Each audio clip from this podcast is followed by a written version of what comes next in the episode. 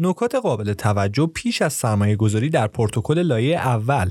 من پیمان محبی هستم از معتبرترین سایت مبادلات ارزهای دیجیتال بیت ارز.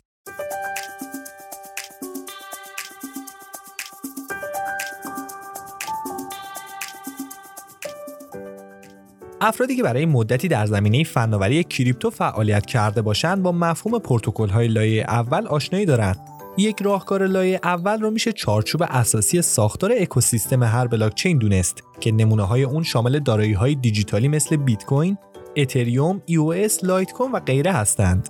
علاوه بر این با رشد سریع صنعت بلاکچین افراد زیادی چه به صورت فردی و چه به صورت سازمانی شروع به استفاده از پروتکل های لایه اول کردند.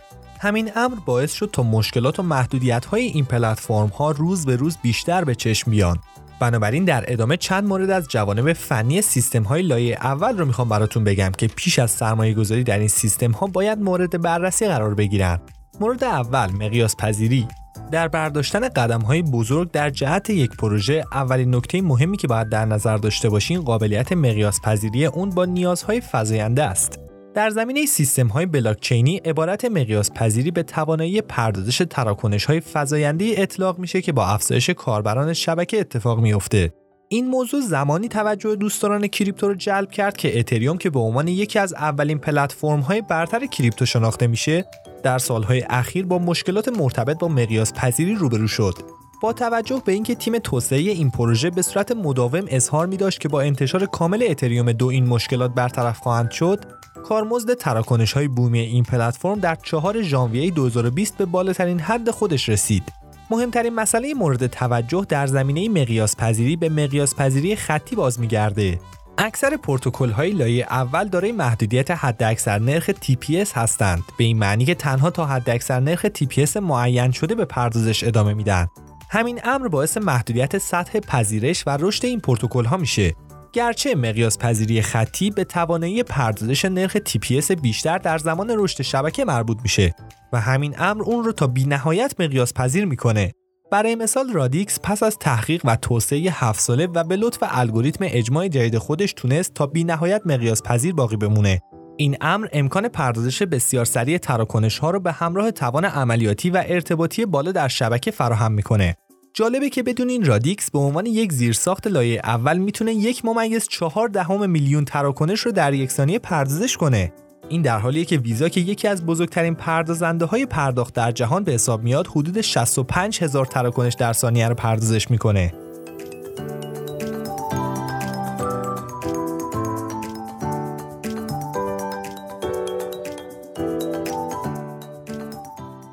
دو ترکیب پذیری ترکیب پذیری در بلاکچین به توسعه دهندگان اجازه میده تا با امکانات کمتر کار بیشتری انجام بدن که همین امر می‌تونه منجر به رشد و نوآوری در سراسر این صنعت بشه بر اساس گفته A17Z پلتفرم های ترکیب پذیر هستند که بشه از منابع موجود اونها به عنوان بلاک سازه استفاده کرد و اونها رو تبدیل به اپلیکیشن های بلند مرتبه تر نمود. دقیقا مثل قطعات لگو که میشه با خلاقیت جای اونها رو عوض کرد و به نتیجه مطلوب رسید. با توجه به متن باز بودن این صنعت از طریق نوآوری مشترک در گروه ها و پلتفرم های توسعه مختلف هم میشه به ترکیب پذیری دست پیدا کرد. اخیرا مفهوم استفاده از قطعات ریستر برای تقسیم تراکنش ها به مجموعه از داده های کوچکتر رواج پیدا کرده و یکی از نقاط تمرکز پروتکل های لایه اول محسوب میشه.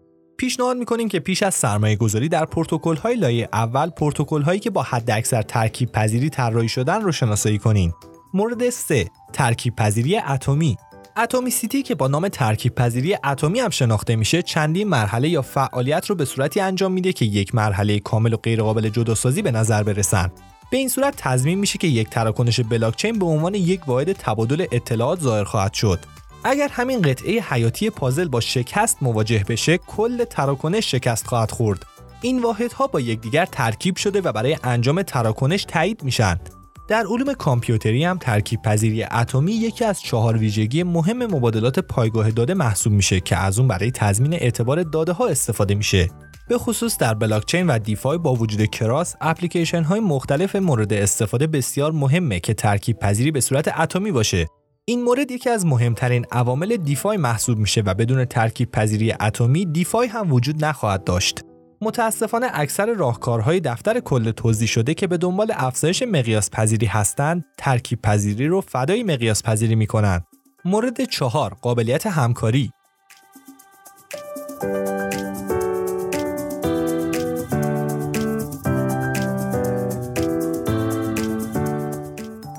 با وجود اینکه بلاک چین ها از ابتدا بر پایه غیر متمرکز بودن بنا نهاده شدن اکثر شبکه ها ذاتا باز نیستند و توانایی برقراری ارتباط موثر با یکدیگر رو ندارند دلیل این امر اینه که بسیاری از پروژه های حال حاضر از الگوریتم هش کردن مدل اجماع و دیگر موارد متفاوتی استفاده می‌کنن که منجر به اجرای دوشا دوش اما کاملا تنهای اونها میشه. درک دلیل اهمیت قابلیت همکاری در دنیای امروز دشوار نیست. مخصوصا که هر روز راهکارهای سازمانی بسیاری برای بلاکچین وارد بازار میشن. با ارائه قابلیت همکاری در پلتفرم‌های بلاکچین نه تنها به اشتراک گذاری اطلاعات آسان‌تر میشه بلکه مزیت‌های دیگری هم داره مثل اجرای آسان‌تر قراردادهای هوشمند و تجربه کاربری آسان‌تر پروژه هایی مثل پولکادات، آرک و آیون بر جنبه قابلیت همکاری محاسبات بلاکچین کار می‌کنند کازموز هم یکی از پروژه های جذابیه که به عنوان اکوسیستمی برای پلتفرم های مختلفی که می‌خوان ارتباط متقابل داشته باشن شناخته میشه. این پروژه امکان مبادله اطلاعات به صورت غیر متمرکز و یک پارچه رو برای اونها فراهم می‌کنه. مورد 5 پذیرش از دیگر نکاتی که در زمان انتخاب یک پروتکل لایه اول باید مورد توجه قرار بگیره میزان پذیرش اون در سراسر جهانه برای مثال دش یک پروژه ارز رمزپایه متن بازه که نرخ تراکنش های اون بسیار بالاتر از بیت کوینه و کارمزد کمتری هم دریافت می‌کنه. اما در میان کاربران کریپتو و تاجران و غیره به خوبی به عنوان ابزار معامله پذیرفته نشده. برای اکثر پروتکل های لایه اول پس از خود فناوری میشه پذیرش رو مهمترین عامل دونست. برای تمامی توسعه دهندگان پذیرش کارآمد به معنی کار بهتر توسعه دهندگان در زمینه ساخت و پیشرفت فناوری برای خدمت به جامعه‌ای بزرگتره این ویژگی لوگو مانند ساخت اپلیکیشن های غیر متمرکز رو آسونتر و امکان ایجاد یک پروسه متن باز و مبتنی بر همکاری رو برای نوآوری فراهم می‌کنه. پروتکل های لایه اول برای رقابتی بودن باید محصولات و ویژگی هایی رو به توسعه دهندگان ارائه کنند تا کارشون رو آسونتر و باعث جلب توجه و رضایت اونها بشه. در انتها ممنون از این وقتتون رو در اختیارمون قرار دادین. تا پادکستی دیگر بدرود.